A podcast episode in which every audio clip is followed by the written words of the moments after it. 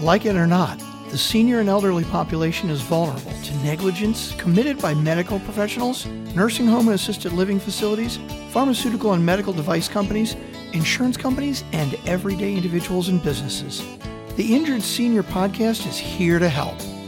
Steve Heisler is the creator of the National Injured Senior Law Center and has been advocating for seniors' rights for over 20 years. You have questions, and Steve Heisler has answers. This is the Injured Senior Podcast. Hello, Injured Senior community. Welcome to the Injured Senior Podcast. I am Stephen Heisler, founder and CEO of the National Injured Senior Law Center, coming to you from the basement of my house in Raven Crazy, Baltimore, Maryland. And the Ravens are my football team. So, City of Baltimore is crazy about our first game, which happens uh, in a couple days. So hopefully you are just as excited about your football team in whatever city or state you are listening to this podcast from. So, yes, this is the Injured Senior Podcast, and the Injured Senior Podcast is a weekly show where we discuss issues of vital importance to our injured senior and elderly community as well as to the children and loved ones of injured senior and elderly individuals. We also make it a top priority to educate the aging population on how not to become an injured senior or elder. I am your humble host, and I am so glad to be with you today. You are very important to me, and I wouldn't want to be anywhere else at this time. I want to thank the National Injured Senior Law Center for its kind sponsorship of this podcast. There are 100 million or so people in the United States over the age of 50. The National Injured Senior Law Center are the legal advocates for the aging population in the United States. Now, some upcoming shows that I want you to know about, and I am very excited to tell you about these upcoming shows. Next week, we have Dr. Joseph Casciani on the podcast. He is a geropsychologist, and gero is for gerontology, and founder of the Living to 100 Club. He is an expert on aging with a positive mindset, no matter how hard the journey. He also has a national weekly radio show on aging and longevity the Living to 100 Club show, which, by the way, I will be appearing on today, actually. So this will be a fun show. We also have Laura Williams, a podiatrist from the UK and a sepsis survivor who will be on the podcast in a few weeks. Laura recently started the Sepsis Survivor Stories podcast and will be here to tell her own sepsis survival story but also the stories of other seniors who have survived sepsis. You do not want to miss this show, and uh, I highly recommend that you, you tune in. Okay, let's get to today's show. This is a particularly sensitive show because we're going to talk about clergy sex abuse, especially in the Catholic Church, which has left a wake of destruction in its path. And we have Father Tom Doyle, a truly heroic advocate for transparency and accountability in the Catholic Church, in all churches and synagogues and mosques. And he's going to be here in a couple minutes to discuss this.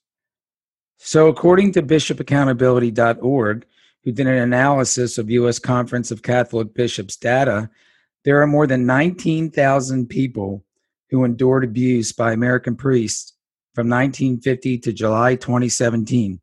And those are just the ones that can be confirmed and that we know about.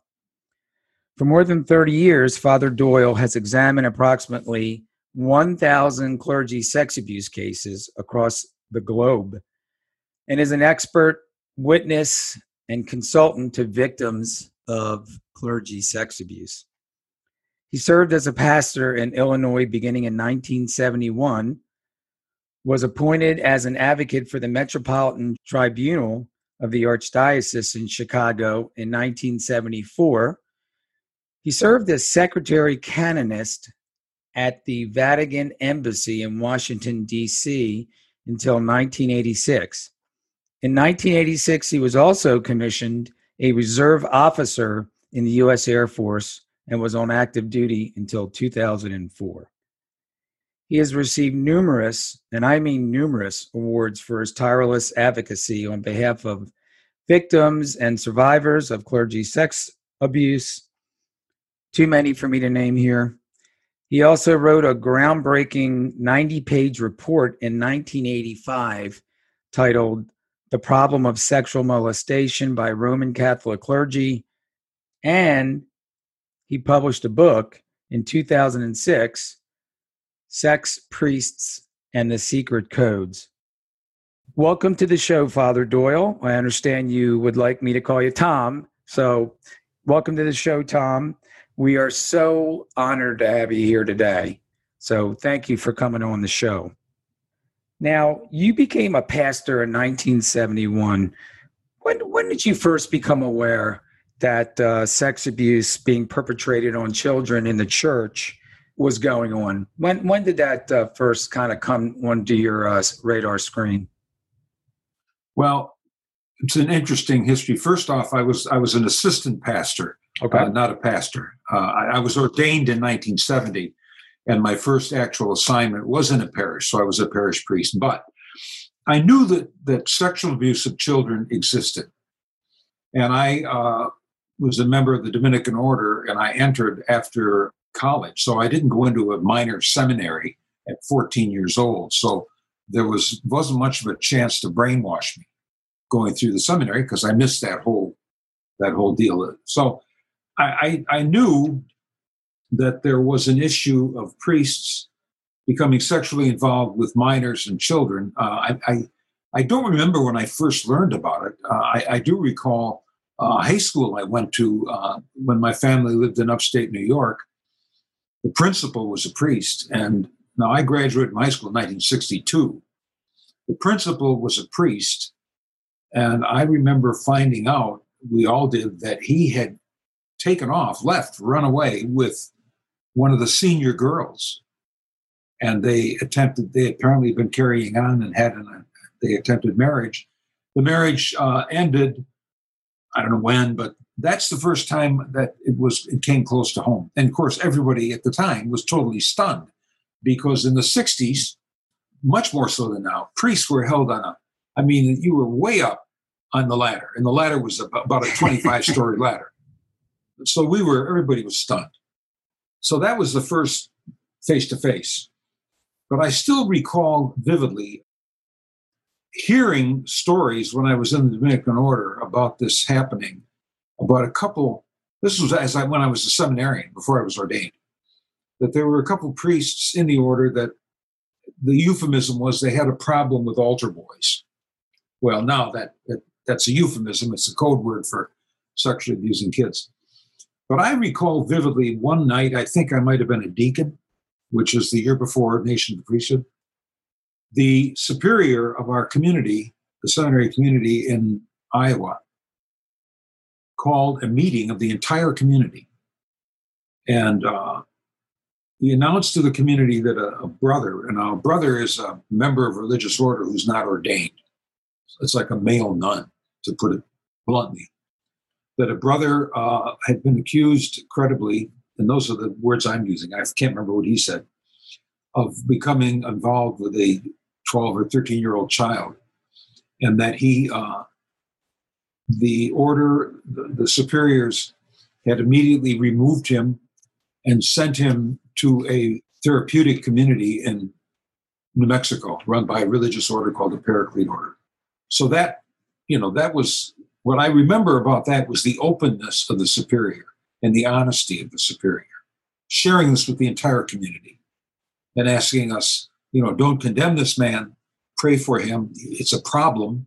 It's not a not a moral fault, but it's a psychological problem, which was true. It sounds like a, a rarity because as you have pointed out in your book and and in uh, reports that uh, the and in where you've been interviewed in the past that the Catholic Church has done any, everything in their power to conceal this from the public, but also to not apologize to victims or not to acknowledge it and basically not be accountable or transparent. Is that that accurate? Oh, that's very accurate. That's been the default for centuries. Not just now. I mean, you know, our lens looking at this issue is a very narrow lens. It just focuses on our our era. It came to the surface in 1964, uh, 1984 with a case in Louisiana, as you know. Then that broke the lid off the um, very thick cover of secrecy. Then we began to understand that this was wasn't wasn't like going on all the time everywhere, but it was far more extensive than any of us imagined. And now I learned over the years that I, my mind has never been able to wrap itself totally around the full extent of this issue because every time I think I have, and I probably have been involved in this in more ways than anybody else on the planet because I have in every degree, uh, you know, with perpetrators, civil court, criminal court, throughout the world, and so on. This, the default approach from the Catholic Church has been as you have described it secrecy, protect the image of the church, denial as much as you possibly can, disappear, so to speak, the perpetrator, and hands off the victims. One of the things that has uh, seriously scandalized me for for decades. I've been, I've been involved in this now for 34 years, 36 years. Well, what's 2020? You subtract 1984 from 2020, and you come up with what 36? Some, something like that. You know, I, mathematics was never my uh, my strong area. Mine, yeah, was I never. But it's been it's, it's been a long time. Yeah, it's been a long time. But one of the things that has truly scandalized me and made me furious with the institutional Catholic Church is they've uh, systemically not only ignored the victims over the years, but they have demonized them. And in some instances, publicly blamed them so adding insult to injury. Adding insult to injury. They've ignored them. And they've only, in the past few years, after the Boston debacle in 2002, that's when things started to significantly change. Not because the bishops or their minions were, were changing their attitudes. They have not changed their attitudes, but because they were being forced to change by the media and by the attorneys the, the entrance of this issue into the civil courts of our country has been the single most effective means of keeping this, blowing this out of the, the realm of secrecy and forcing accountability and allowing us to find out what's going on. So you think that otherwise, if, if not for the media and not for trial attorneys filing suit against the archdioceses of uh, almost just just about every city or well, not just about every diocese. Yeah, yeah. It would basically still be, you know, just uh, same old, same old. Correct? I believe it would be. I think had the media, the media favored the Catholic churches. You know, they were in our country at least. They were very deferential toward the church for the longest time. But in 1984, that changed, and it changed, I think, primarily because a very brave journalist uh, investigative journalist named Jason Berry wrote a series in Louisiana about not so much the sexual abuse of this priest that was the, the first big case, but the cover up. Jason is still involved. Uh, he and I are very close friends. He's written books about this. He probably he there's only three of us still around that have been around for the duration. Jason, myself, and the attorney Jeffrey Anderson, who basically picked up his first case in 1983 but the default has been it's been secrecy. So, can you tell our listeners about uh, the case that you, you, got involved in in Louisiana? Because that was really like when you, like you said, like you started getting active and uh, advocating on behalf of sexual abuse victims. What what was that about? Well, I was working at the Vatican Embassy at the time in Washington D.C. And the way we operated there, we had a meeting every morning called a congresso, which was like a little staff meeting. And the boss, the nuncio, who was an archbishop, would come in with a stack of papers, usually the mail for the day. And whatever had to be dealt with, he'd pass it out to various members of the staff and say, take care of this, take care of that. Well, I got a letter given to me from the Diocese of Lafayette, Louisiana. In the letter, it was signed by the Vicar General, who's second in command of the bishop, that they had settled, confidentially settled, uh, with I think six families, complaints that a priest had sexually violated their children, nine kids and six six families, and they had settled, and they had given them each I forget the number, but it was six figures, and the families signed a confidentiality agreement not to talk about this to anybody. So this is all taken care of, Your Excellency. Don't worry about a thing. It's under control. So I got the letter. I read the letter. And believe me, I was, uh, I said, this is really bizarre. I've seen some weird stuff since I've been here, but this is one of the worst. My boss said, prepare a response, make a file. Yes, sir. The next day or the day after, I don't remember which, we get another letter. Vicar General, the same bishop, saying, I'm sorry, but there's been a significant change. One of the families uh, that had entered into the agreement pulled out and they have uh, uh, obtained an attorney who is filing a lawsuit against the diocese. And so he informed us of this. So this family was certainly very brave. They're in Cajun, Louisiana, where everybody's Catholic. And they had the courage to pull out of this, this agreement and step forward and speak out. Now, this was in an era when this was not done. And there had been no sex abuse litigation really before this, correct? No, there was none. Okay. So the church was just settling these claims uh, with the families on their terms, on the church's terms, and having obviously more leverage, you know, either take it or leave it, right? Kind of like that. Exactly. Exactly. Uh, and we, of course, at the time had no way of knowing how much of this was going on because no bishop was, they weren't reporting in and saying, well, this year uh, I've settled uh, 10 claims for sexual abuse. And uh, the next year, you know, and so on. They weren't reporting that in. And the only way you found out was by accident. Now, I'm working at the Papal Nunciature, the, the Pope's embassy in the US of A. We did not know how widespread this was. And we never really found out. It was a gradual issue. Over the years, we've learned through discovery primarily and depositions that the, the bishops knew about this from the from year zero. So get to back getting back here. So this couple had got an attorney, and this attorney filed a lawsuit, a civil lawsuit in, in uh, Lafayette on behalf of their his client, and he named in the suit as defendants the priest, whose name was Gilbert Gauthe, the bishop of the diocese, whose name was Gerard Frey, the vicar general, whose name was Henri Larroque, the papal nuncio, whose name at the time was Archbishop Pio Laghi, and the Pope, who was John Paul II. So everybody that the, the, the families signed off and released from any liability was named in the suit. Once that happened, the district attorney down there, a guy named uh, Nathan Stansbury, realized that these cases were all within statute. So he had to file criminal charges. The criminal charges were filed, the media got involved. Jason Berry, as I said, wrote a four part series that was published in an area newspaper in spite of threats to the editor and the publisher of loss of uh, advertising income if they published these. The good Catholics didn't want this to happen, uh, but they did. And so they were published. And that changed the direction of the media attention. That case got international publicity. And I've still got a box of newspaper clippings from that era. What happened then after that, I developed a contact with an attorney down there who, oddly enough, was representing the priest on the criminal charges. His name was um, Ray Mouton.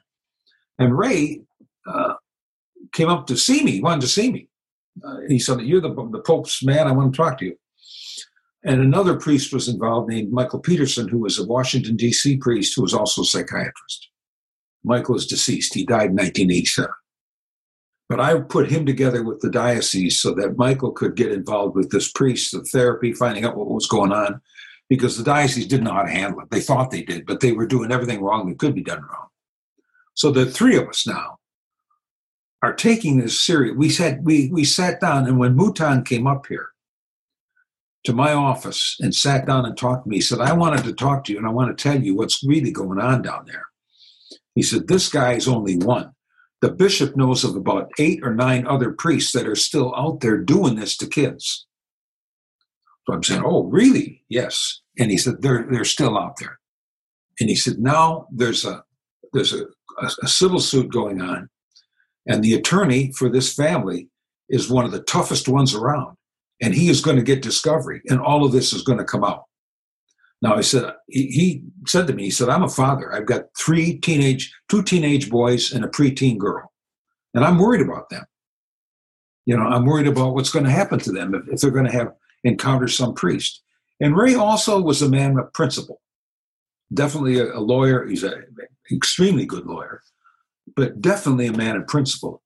He became a, a linchpin, a key player in what we did then, which was essentially with this report, pry the lid off the the um, the barrel of secrecy without even knowing what we were doing. We had no idea uh, how how much the bishops knew and how how much secrecy was involved in this.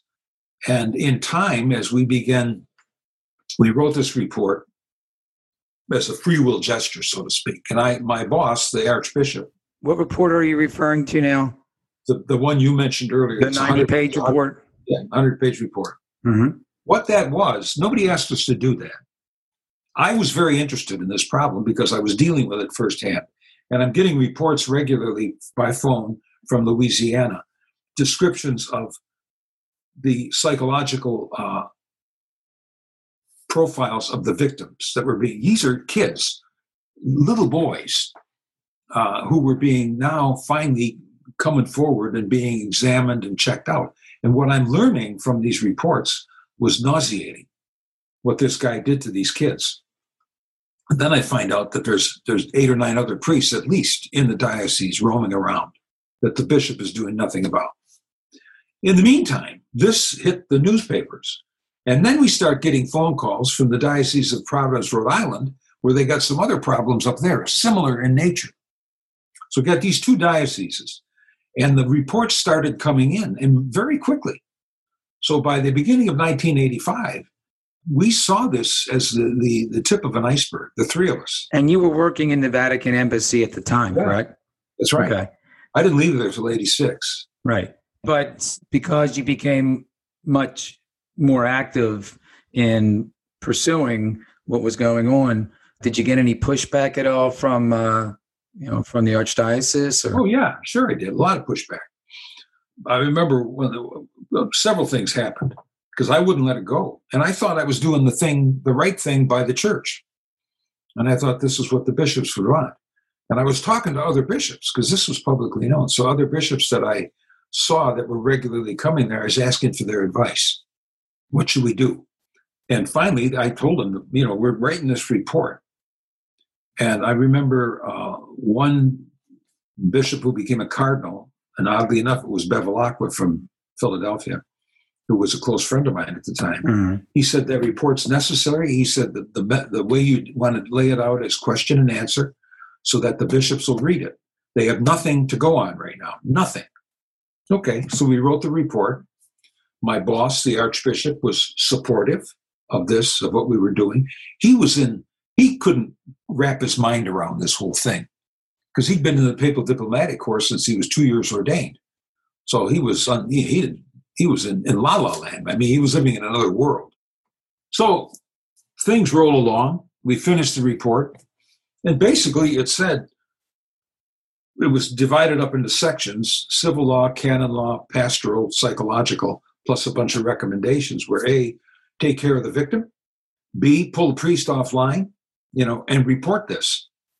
And and be open with the media. Be honest and open with the media. That's what the report said. But it was, you know, there was a lot of other stuff in it. Everything of which they never did. And none of which they did because of the report. Because my boss, the nuncio, on our behalf, tried to submit this to the Bishops' Conference of the United States for consideration. They rejected it.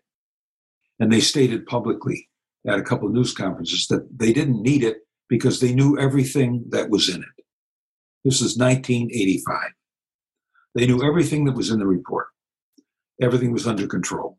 And then they turned around and they accused, the accusation came through their office of uh, attorney, their um, civil attorney, general counsel.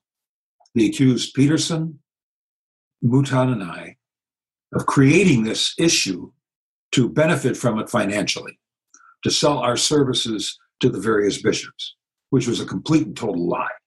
It, was, I was stunned. And that's when I began to realize something's going on here that I don't know about. And what it was, was the beginning of our realization of a conspiracy to try to control this issue, which obviously they couldn't. Do you think that it you could trace it all the way up to uh, to the Pope? Sure. I'm not sure when they were first informed of what was going on in Louisiana because a lot of the exchange of information went on between my boss, the nuncio, and the Holy See by phone. However, at one point in January, I suggested that we find a bishop that we can trust and get him, send him down to Louisiana to see exactly what's going on because it's a mess. And by mess, I mean there were all these forces trying to cover up for the bishop and protect the bishop and prevent a trial from happening because they knew what was going to happen if there's a trial. It's all going to come out. And the, the forces were important people. One of them was the the the, the husband of the uh, former governor of Louisiana, a guy named uh, Ray Blanco. And, and the another one, oddly enough, was had been at one point Ted Kennedy's father-in-law, a judge named uh, Reggie Edmund Reggie, who was a a judge, a very prominent judge, and they were supporting, trying to help the bishop. So we got this going on, and I suggested this to my boss, and he said to me, write a report up that we can send to the Holy See describing what this is all about so that I have a way of justifying asking them to let me appoint this bishop as a special envoy down there. I wrote a report. It was 42 pages long. I still remember it. Was 42 pages long. It was detailed and it was explicit. This is what these guys do. This is what this priest does to these little boys. Anal sex, you know, daisy chains with the kids connected, photography, and so on. It was all right there. So the deal we did, the boss read the report, signed a cover letter, so it went under his signature to the Holy See. It was addressed to the Pope. He knew that this had to go directly to the Pope as quickly as possible. He had to cut through all the, the layers of, of bureaucratic and, and um, you know the aristocratic nonsense that went on in the papal court. So we arranged to have that report hand delivered to Cardinal Kroll, who was the Archbishop of Philadelphia at the time, on a Sunday night. He was flying to Rome the next morning. And he told me, because I arranged this with him by phone, I will personally hand that to the Pope and ask him to read it and tell him this is urgent. He and the Pope were close friends. They were both Polish, I mean, big time Polish, and they spoke Polish to each other and so on. So get up there. The end of the week, Kroll comes back and he said, uh, "Oh no, not it was before the end of the week." He called the nuncio from Rome to say that I've done my part. I gave the Holy Father the report, and he said he would read it. By Thursday, we knew he had read it because we received a cable from the Holy See allowing us to appoint this bishop as a special investigator. So the Pope, in I believe it was March 1985, had read a very detailed, explicit report on sexual abuse of children by clergy. So all the nonsense that they had projected about him not knowing anything about it you know, when they were making him a saint. And the two ringleaders were his mouthpiece, his press secretary over there, who was a Spanish psychiatrist and a fairly prominent so called theologian in the United States named George Weigel, who wrote a, a, a biography of the Pope, claiming that he never knew anything about this because he just didn't, and because he couldn't believe it because he was so pure. Well, that was all total nonsense. So he knew by then. In June of that same year, a cardinal named Oddi, O-D-D-I, came over to the, uh, the, embassy, and he was the head of the Congregation for the Clergy, the whole department in the Vatican that handles clergy. He wanted to know about this stuff. My boss, Cardinal Laghi, said, Archbishop Laghi said to me, prepare a paper, brief him. I went to his office. I sat down. We were there three hours. And I gave him what we knew by June, which was a lot more than what we knew in, uh, in, in, in January, in detail. Gave him the paper. I read it to him and then gave it to him. And he said, I will take this back. I will give it to the Holy Father. We will have a meeting of the heads of all the, the congregations in Rome, all the major offices, and we will issue a decree. Well, I said, okay, fine. Knowing already that you could issue all the decrees you want, it's not going to do a damn bit of good. Right. So the Vatican knew. Okay. By, by then, they had a clear cut picture of what was going on over here. And do you think it was it's any coincidence that a year or two later you were fired from your job as uh, working uh, at the Vatican? I don't think it was a coincidence at all. But the, the way they, they do the way they do business is you never really know straight up what's going on. So I was never really told you're fired because you've been pushing this issue too hard. But I remember my boss told me one day, he said, if you stay with this, it's, it, it's going to ruin your career in the church if you keep pushing this issue. Well, I made a decision then and there. I don't care about a career in the church. I'm too much committed to this. So I was told that uh, we have a new man coming in and we need your office space uh, for him. Now, that's a nice way of saying you are going out the back door and you're not coming back in. Yeah, they couldn't find you another office. So they, couldn't find me another office. Right, right, right. So that was the end of my career. My, my that was the, and uh, believe me, I shed no tears when I left. Well, one door closes, another door opens, right?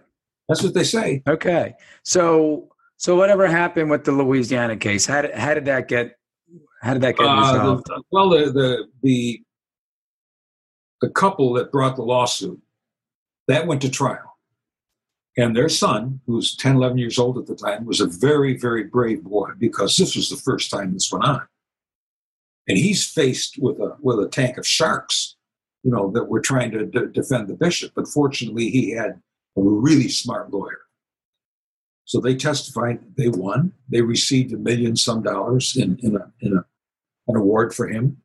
The priest, Gauthe, went, was, he never went to trial. They settled before trial. He got 20 years uh, in prison, but he actually only served 10. He was supposed to serve 20, but he actually only served 10 because an attorney, a, a judge down there, who knew the family, got involved, and somehow or other they finagled it so he got out after 10 years. His case, he never functioned as a priest again, that's for sure. And he could never go back to Louisiana because he'd be a dead man because he had he sexually abused hundreds of kids. And you know these these Cajun fathers, you know, they, they don't. Nobody's going to mess with their families. They don't, mess I, around. Yeah. No. Yeah. I'm surprised that that more priests weren't actually killed, and I don't blame them. So none were, as a matter of fact. Some were threatened, but none were. So right. Gilbert now lives in a small town in East Texas by himself. I understand he has two kinds of cancer. I don't know how bad it is. He's been very, he's been back in prison a couple times since that. Uh, once for uh, violating his parole. He did sexually abuse a neighbor's child after he got out, who was three years old, but she didn't want to prosecute because she didn't want to go and stand. But he ended up he, moved his, he was living in a trailer and he, he, he parked his trailer near a playground. So he went back to jail. So then after, I don't know how many years he got out, he's living in this uh, house apparently, but it's hard to find it because it's surrounded by bushes and weeds and everything else. That's the Louisiana case. So a lot's happened since then. Can you tell our injured senior community a little bit about what you've been doing since uh, you left the Vatican Embassy in, in 1986? And when I say what you've been doing, just basically how you then not so much uncovered, but all of a sudden, kind of like the vault opened, and all there was all these sex abuse cases that were now coming to the surface. And I think you said earlier that it's because of the media and the trial lawyers. But right, right after 1986, what what did you do to advance the cause of trying to really show this or get this exposed to the public? Okay, after 1986, this manual that we refer to, the press got a hold of it. So it became publicly known, which meant my name, Mouton's name, and Michael Peterson's name, we were out there. The three of us started getting requests from bishops to go to their dioceses and put on seminars for the priests, mandatory seminars about this issue. We had a number of them around the country that we, and also religious orders. Not all of them, but a significant, we thought was a significant number, grand total maybe, maybe 15, 20 altogether. Uh, so we were doing that. And that was, some of these bishops honestly wanted to do the right thing. But one bishop said to me, My problem, he said, the conference itself, the leadership of the bishops' conference, isn't helping. You know, they're stonewalling on this, which is where the problem was. They are the ones that wanted to control it, stonewall it, and create the conspiracy. And they did. And they and they won out. I mean, that's what's they won, yeah. They won at the time, or they thought they won. Well, now, I mean, how can you say they won? It's cost the church in this country probably five and a half billion dollars. But this is the same outfit that said and in 1984, 85, we've got this under control. We know everything about it. We know how to handle it. We don't need this manual. We don't need Doyle or Mouton or Peterson to tell us about what we're doing. Yeah, but they're still concealing and lying as of as of today, right? I mean, it, it, oh, yeah, it's still going on until it's forced. But you know, the they're on the defensive. They've been on the defensive all along, but they're still even more so now on the defensive end in free fall because although they're they're trying to manipulate things, those days are gone. Right. Because the victims and their attorneys and their supporters are driving this bus. We are the ones that are handling this thing, and it's getting bigger and bigger and bigger, if that can be believed. I think 12 states are being investigated by state attorneys general. The diocese is in 12 states. What happened in Pennsylvania was earth shattering that blew a lot of minds. And for our listeners that don't know about that, can you just briefly talk about that? Briefly, the uh, Attorney General of the state of Pennsylvania, a very fine man named Josh Shapiro, I believe it was not 2017, 16 or 17, sat a grand jury and proceeded with a grand jury investigation of every Catholic diocese in the state of Pennsylvania. Uh, with the exception of the Diocese of Philadelphia, and Philadelphia had already been subjected to three grand juries, uh, local, uh, that were uh, that were uh, prompted by the not the Attorney General of Philadelphia, the District Attorney of Philadelphia, a very fine woman named Lynne Abraham. And those those reports were unbelievable. Then the they investigated the diocese of Altoona Johnstown, and of course discovered that was a rat's nest. That was a state grand jury, and then he decided to do the whole state, which they did. And in July, I believe, of 2018, they published their report, which was mind bending. Uh, and uh, that, that, of course, got a lot of other attorneys general moved on this. And so they began doing the same thing with, with, with benefits. So that's, that's been going on. Now, that's un, unheard of in history where you have first a country like the US where church and state are separated. And you've got the civil authorities realizing and, and finally treating the Catholic Church not with all this deference, but this is criminal behavior. And if don't matter what you are, if you're a bishop, a cardinal, or a pope, if you commit a crime, you're a criminal. And that's how it's going. And I think that the uh, report stated that there were like 300 priests that uh, had engaged in, in this type of activity. Is that is that accurate? Well, that yeah, that was an understatement because they said they could only report that many at that time. They were they wanted to get the report done, but they hadn't verified about another three hundred and some. Okay, so you're probably talking seven hundred. Wow, and and this is going on now. You said in twelve other states. I believe it's twelve. I'm involved in, in the District of Columbia as a consultant, D.C., Virginia, New York, Texas, New Mexico, California. I was I've been consulted by by New Jersey, but I don't know if they've done anything yet. Okay. I've gotten calls from several others, but those are where I'm lined up and I've met with them and there's continued process going on. Right. The most impressive one that for me is New York. They got a very aggressive guy in New York. So you, you mentioned New York. So not only are we seeing much more aggressive activity from the Attorney General's office and all these other states, but there's also more attention being paid to it in the legislature. Yes. And we talked about it off off air, and I, I want to talk about it now. But actually, I think in 2019, New Jersey and New York basically extended the statute of limitations to age 55, uh, and then also allowed potential victims at any age give them they gave they gave them one or two years to make a claim even if you're over the age of 55 so at any age. Is that is that correct? That's that they opened the window. Right. That anybody no matter who you are how old you are or when it took place you can go to court. Now let me just say that the supporters of sexual of the of, of, of the victims the support the biggest support group for victims is snap. It's called snap uh, survivors network of those abused by priests which is now worldwide. And we have been fighting this issue for over 10 years to get the statutes of limitations changed in, in various states. And it's been a, an uphill battle. New York State was the tightest one of the of the entire union, I think. And we were getting absolutely nowhere in New York State until the legislature changed. Now, the only opposition, well, I shouldn't say the only, the opposition to any change has been, to some extent, the insurance industry, because they know it's going to cost them more money.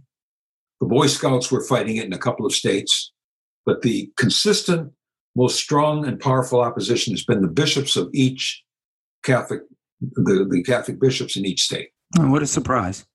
Yeah, what a surprise. They have spent upwards of 10 to, to 20 million dollars to fight it with lobbyists and so on. And this has gone on, and, and they've done a lot of under the table stuff, uh, a lot of threats, a lot of a lot of silly promises and nonsense, and a lot of lies.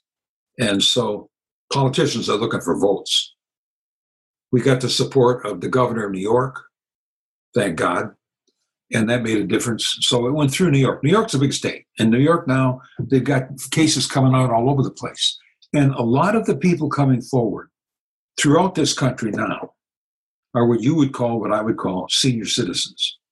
Now, chrono- chronologically, uh, I'm a senior citizen. I don't think of myself. I think I'm still, you know, waiting to get out of my teenage years. But you uh, don't look a day over 25. Uh, I know, um, I know. I'm still trying to figure out what I want to do when I grow up. But most of a lot of these people are senior citizens. They're adult. They're older, more mature adults. Let's put it that way, who were sexually abused in their youth, either as very young teenagers or as middle teenagers, and never brought it out, never reported it. And so, uh, and they never reported it, oftentimes because of fear, because of guilt, because they believed they would not be believed. And in many instances, they were right. They wouldn't be because the time was not ripe. If you reported this in 1955, if you your parents were extraordinary, they'd believe it. But ordinarily, nobody would believe it. it you couldn't wrap your mind around that. So uh, statistically, only I believe it is 37% of males and females who are sexually abused as minors ever report. Ever higher probably in the Catholic Church.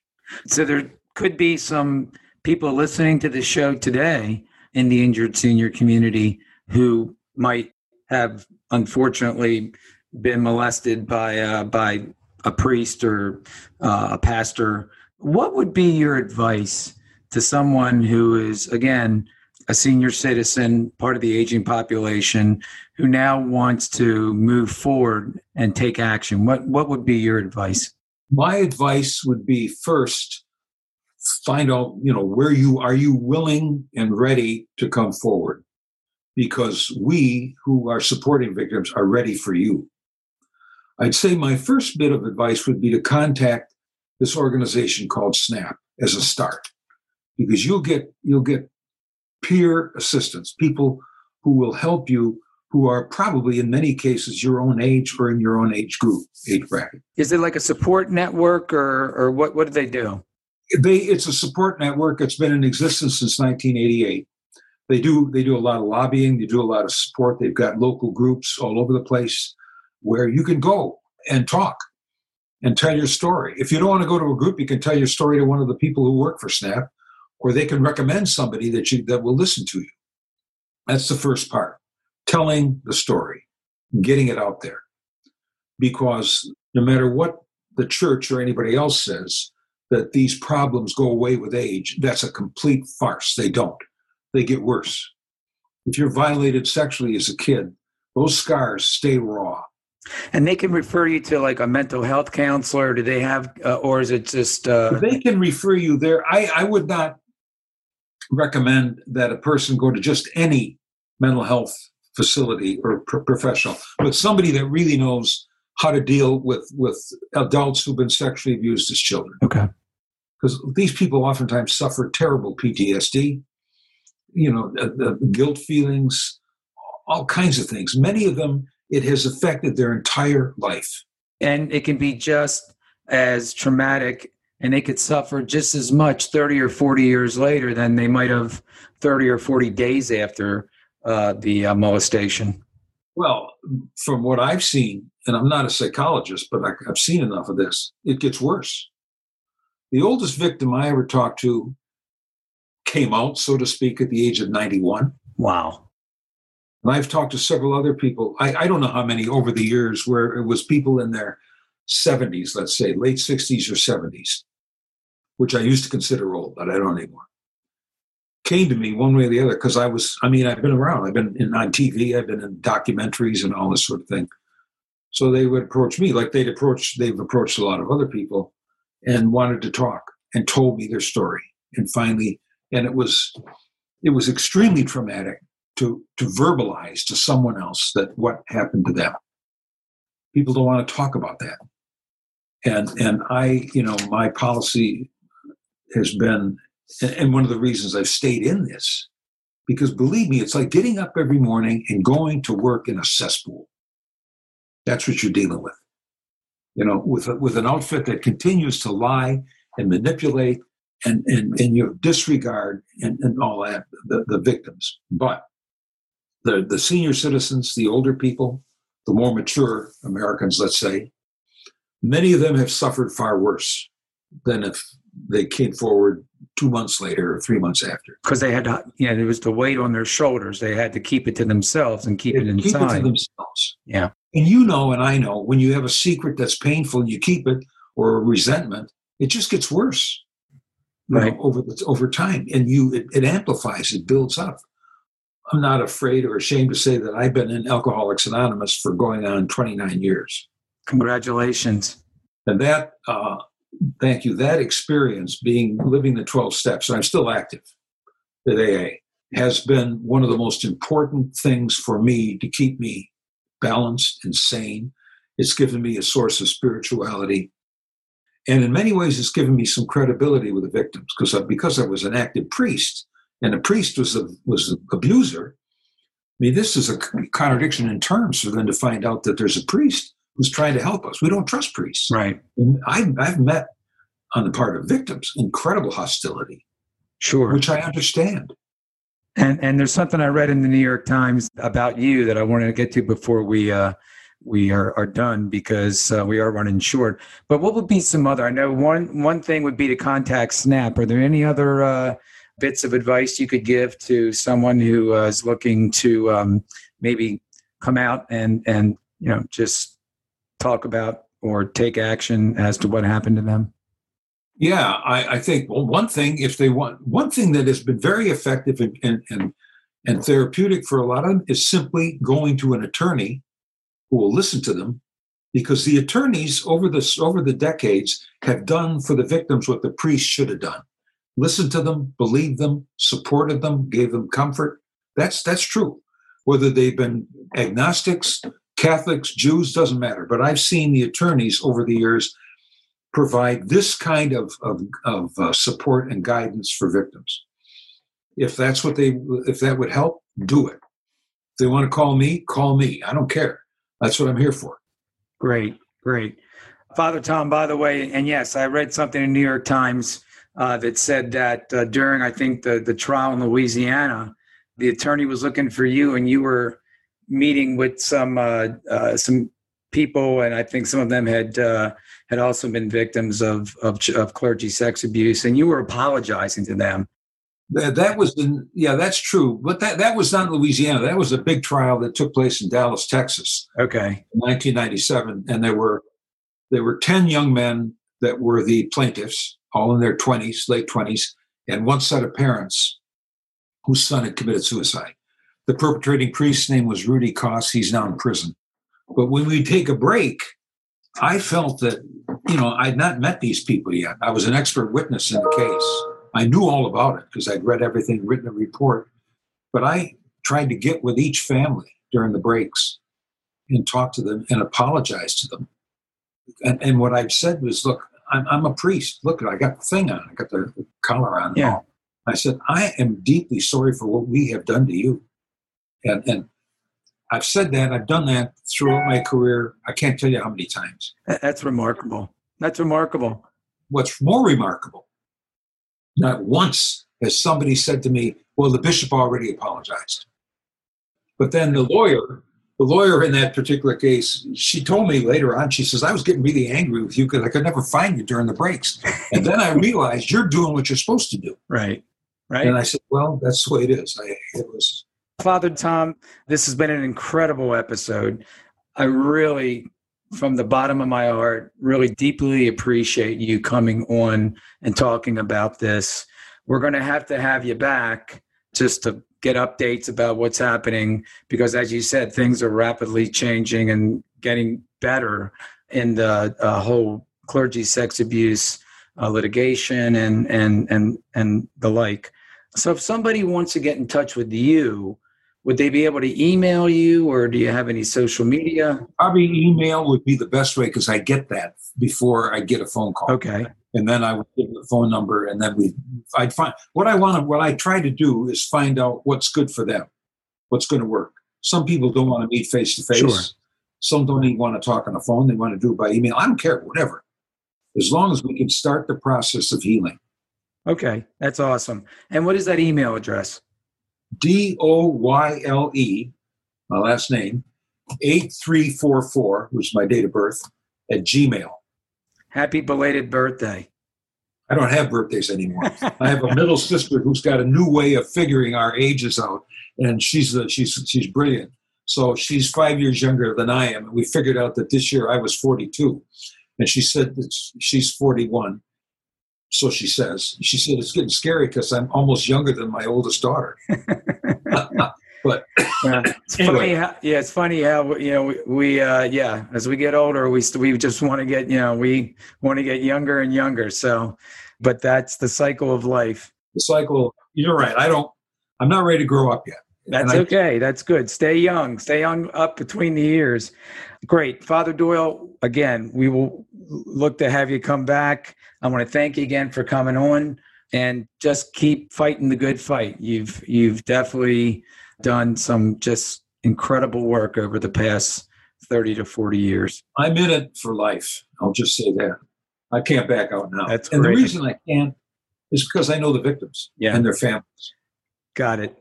Injured Senior Community, if you have any questions about today's show or potential case that you might want to talk to me about, feel free to email me at steve at injuredseniorhotline.com.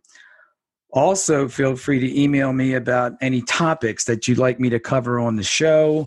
If you'd like to audition to be a guest on the Injured Senior podcast to talk about uh, your experience as an injured senior, whatever the injury is or whatever the condition or disease, you, you definitely will have some very welcome ears, people that will want to hear about it on the show. So, uh, again, you can email me at steve at injuredseniorhotline.com. If you'd like to take a look at the show notes, if you like the content from today's great episode with uh, Father Tom Doyle, just go over to our show notes and uh, you'll get a summary of what Father Tom said today. And we will be sure to put any links that are applicable to today's show in the show notes. Please also subscribe to this podcast. If you are not a subscriber already, you can find us on just about every platform, including Apple and Spotify. And uh, if you do subscribe and you like what you hear, please rate and review us. We would definitely appreciate that. So thanks again for listening to today's show. Be sure to tune in to next week's show, and I will talk to you next week. Thank you, everybody. Have a good one. Thanks for listening to the Injured Senior Podcast with Steve H. Heisler. If you enjoyed the podcast, please rate, subscribe, review, and share on Apple, Google, or wherever you get your podcasts. To find out more or to get help anytime, go to injuredseniorhotline.com or call 855 622 6530. We'll see you next time.